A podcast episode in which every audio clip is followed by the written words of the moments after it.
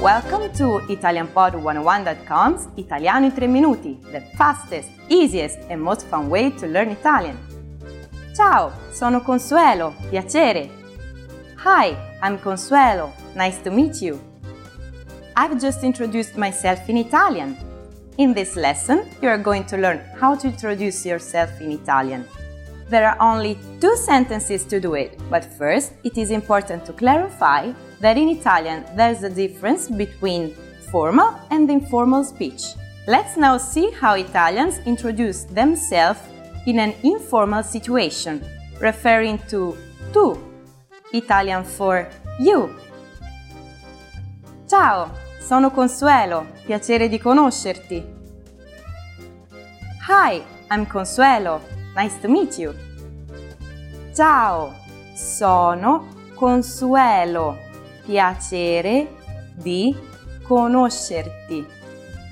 So, you just need to say ciao, sono, add your name, and then piacere di conoscerti.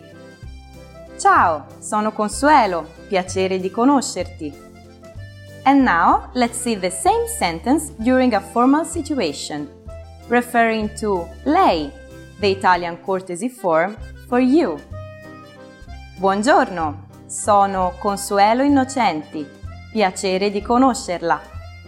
Buongiorno, sono Consuelo Innocenti. Piacere di conoscerla. What has changed from the previous introduction? Let's take a look at this. Ciao has been substituted with the formal greeting buongiorno Italian for good morning. Sono Consuelo has not been changed. Sono stands in both cases for I am. However, during a formal self introduction, we also say our last name. Consuelo Innocenti are respectively my first and last names. Finally, the sentence piacere di conoscerla has switched conoscerti into conoscerla, since conoscerla is referred to lei, the Italian formal courtesy form for you.